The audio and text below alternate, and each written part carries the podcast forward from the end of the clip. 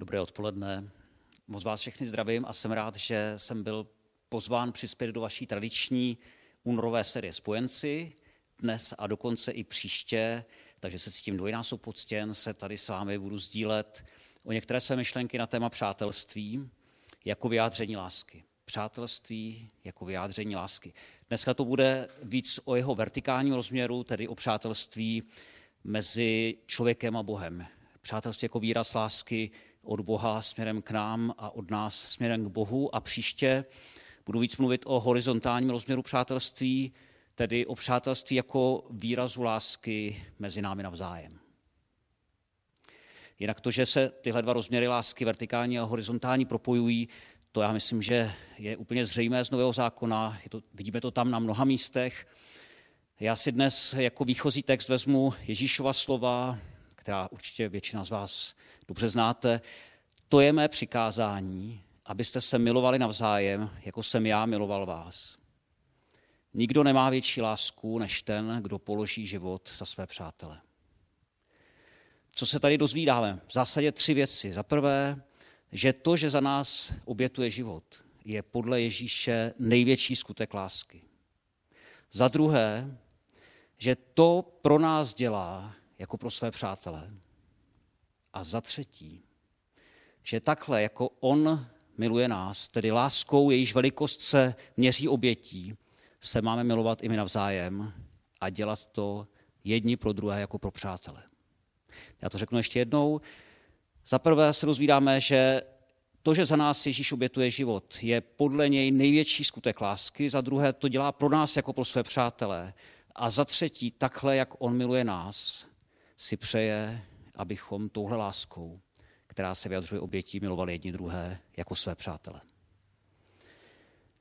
Mimochodem, když Ježíš tím svým vlastním sebeobětováním vyjadřuje, jak velká dokáže být láska, kde v tu chvíli byl Bůh vlastně? V nebi? To se na to z nebe koukal, jak umírá jeho syn. No, mohlo by to tak vypadat a zřejmě to tak v tu chvíli mohlo připadat i Ježíši, protože když mu bylo nejhůř a on necítil v té nejhorší chvíli vůbec otcovou blízkost, tak v tom pocitu opuštěnosti volá, to známe Eli, Eli, lama zabachtany, bože můj, proč si mě opustil? Mohlo to tak vypadat a Ježíš to tak mohl prožívat, ale nebylo to tak. Nebylo to tak, jak to v tu chvíli vypadalo, ani jak to v tu chvíli mohl Ježíš pocitovat, což je vlastně strašně důležité i pro nás, abychom věděli, že věci nejsou vždycky tak, jak vypadají, ani nejsou takové vždycky, jak nám říkají naše smysly. Kde tedy byl Bůh, když jeho syn umíral na kříži a cítil se tam úplně opuštěný? V druhém dopisu apoštola Pavla do Korintu to čteme, já to přečtu podle studijního překladu, neboť Bůh byl v Kristu, když směřoval svět se sebou a nepočítal lidem jejich provinění a uložil v nás to slovo smíření. Kdyby to tak nebylo, že Bůh byl v Kristu, když na kříži směřoval svět sám se sebou, kdyby neplatila Ježíšova slova já a otec jsme jedno, měli bychom Boha, který ten největší skutek lásky neudělal sám, ale nechal ho za sebe udělat někoho jiného. Jenže na díle spásy se podílela celá Boží trojice. Otec tak miloval svět, že nám pro naši spásu daroval nejdražší dar svého syna Ježíše, který byl počat, naplněn a celý život veden Duchem Svatým. A když Ježíš trpěl a umíral, jak jsme teď četli, Bůh byl v Kristu, když směřoval svět se sebou. Vidíte? Z tohohle pohledu tím hlavním, co bylo křížem Ježíšovou obětí zjeveno, je boží láska, která je tak radikální, že dáš na smrt. Nikdo nemá větší lásku, než ten, kdo položí život za své přátele. Za své přátele. Nenapadlo vás někdy, jestli by to neznělo lépe, kdyby tam bylo, nikdo nemá větší lásku, než ten, kdo položí život za své nepřátele? Mně to teda napadlo.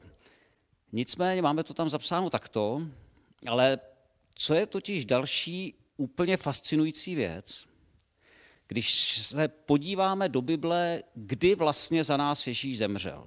Teď nemyslím chronologicky, v kterém to bylo roce, ale ve svém dopise křesťanům do Říma Pavel píše, sotva kdo zemře za spravedlivého, i když za dobrého člověka by se snad někdo zemřít odhodlal. Bůh ale dokazuje svou lásku k nám. Kristus zemřel za nás, když jsme ještě byli hříšníci. Jestliže jsme ještě jako nepřátelé byli s Bohem smíření smrtí jeho syna, čím spíše nás, již smířené, zachrání jeho život. Takže kdy za nás Ježíš zemřel? Když jsme ještě byli nepřátelé. Ještě jako nepřátelé boží jsme byli smířeni s Bohem smrtí jeho syna. Zatímco v jiných náboženstvích nepřipadá v úvahu, že by Bůh měl něco společného s člověkem. Bůh nebo božstvo prostě zjevuje svoji vůli a člověk ji buď poslouchá, nebo neposlouchá a podle toho bude buď odměněn, odměněn nebo potrestán.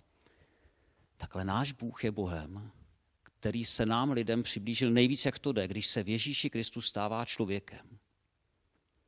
Je to náš přítel, který na kříži pokládá život za své přátele.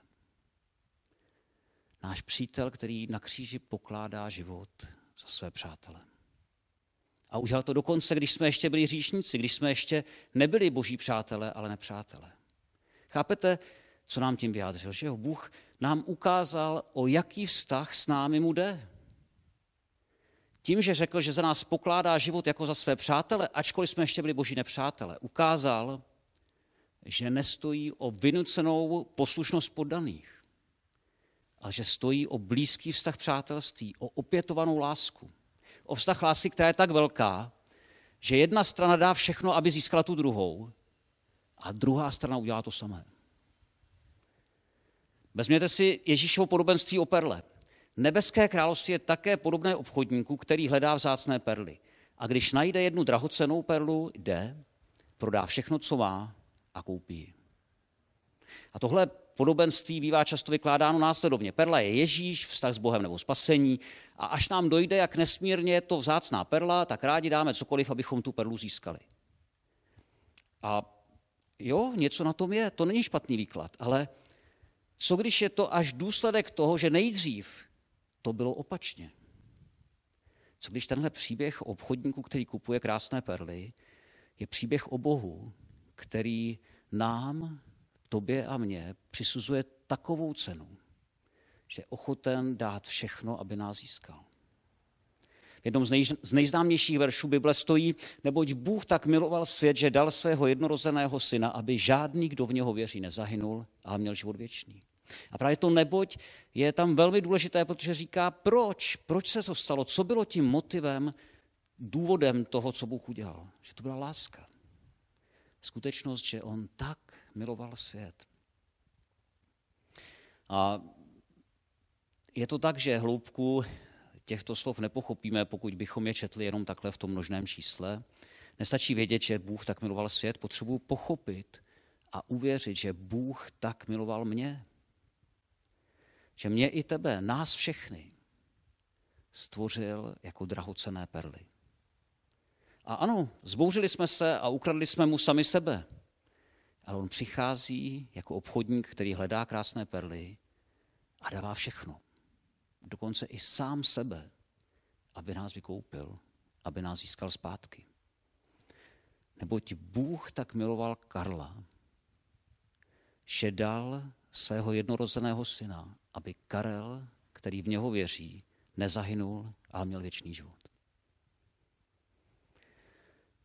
Vypráví se, že Kýros II. veliký, zakladatel Perské říše, jednou zajal jakéhosi prince a jeho rodinu.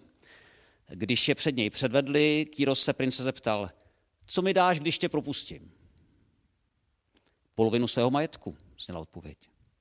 A když propustím i tvé děti, všechno, co mám. A co za propuštění tvé ženy? Vaše výsosti, za ní dám sám sebe. Vládce byl tak pohnut jeho oddaností, že nechal propustit všechny. Když se pak dostali zpět domů, princ říká své ženě, ten Kýros je ale krasavec, viď? Jeho žena se na něj podívala a s láskou řekla, nevím, nevšimla jsem si. Celou dobu jsem nespustila oči z tebe, z toho, kdo byl ochotný dát za mě svůj život. když poznám a prožiju, že takhle moc mě Bůh miluje, že dal všechno, co měl, aby mě získal, co to ve mně vypůsobí? No přesně tak. Vypůsobí to ve mně stejnou odezvu. Najednou jsem ochoten a vůbec mi není za těžko dát taky všechno, abych získal jeho. Cokoliv však pro mě bylo ziskem, to teď pro Krista pokládám za ztrátu, píše apoštol Pavel Filipským. A vůbec všechno pokládám za ztrátu vzhledem k té nevýslovné hodnotě poznání Krista Ježíše mého pána. Pro něj jsem to všechno ztratil a pokládám to za hnůj, abych získal Krista. A není právě o tomhle to Ježíšovo podobenství o pokladu v poli. Království nebeské, říkal, je jako poklad ukrytý v poli, který někdo najde a skryje. A z radosti nad tím jde, z radosti nad tím jde, prodá všecko, co má a koupí to pole. No to je přece úplně jasné. Někdo najde poklad, chápete, poklad a když ho najde, když najde ten poklad, co pak by dávalo smysl, aby příběh pokračoval, a když ho někdo najde, neochotně a s velkým vzdycháním vybere část svých úspor a koupí to pole. No to leda někdo, kdo vůbec nepochopil, co našel. Takže když zjistím, že Bůh dal všechno, aby mě získal, dám rád všechno, abych získal jeho. I když to znamená koupit celé pole. Církev i s její často nevábnou problematickou historií, případně nevábnou problematickou současností. Koupit celé pole znamená koupit Bibli i se starým zákonem a se všemi těmi texty, které, kterým nerozumíme, které máme tendenci přeskakovat, které bychom radši, aby tam vůbec nebyly. No a co? Protože ten poklad legálně nejde získat jinak, no tak z radosti, ano, z radosti koupím nad tím pokladem, z radosti nad tím pokladem koupím to pole a prodám všechno, co mám, abych ho mohl koupit. A není mi to za těžko. A takhle to je.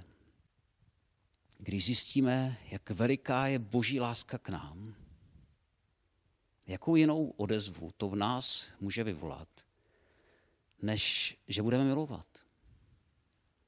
Že budeme milovat jeho jako toho, který nás miloval první, jako své přátele a položil za nás svůj život jako přítel za své přátele a že budeme milovat i sebe navzájem. Touhle láskou. Láskou, jejíž velikost se měří obětí, kdy milujeme jeden druhého jako přítel miluje své přátele. Protože to je úplně nejpřirozenější.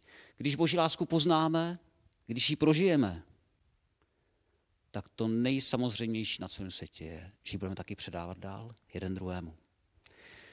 A o přátelství jako o horizontálním rozměru boží lásky budeme mluvit příště. Tak se budu těšit.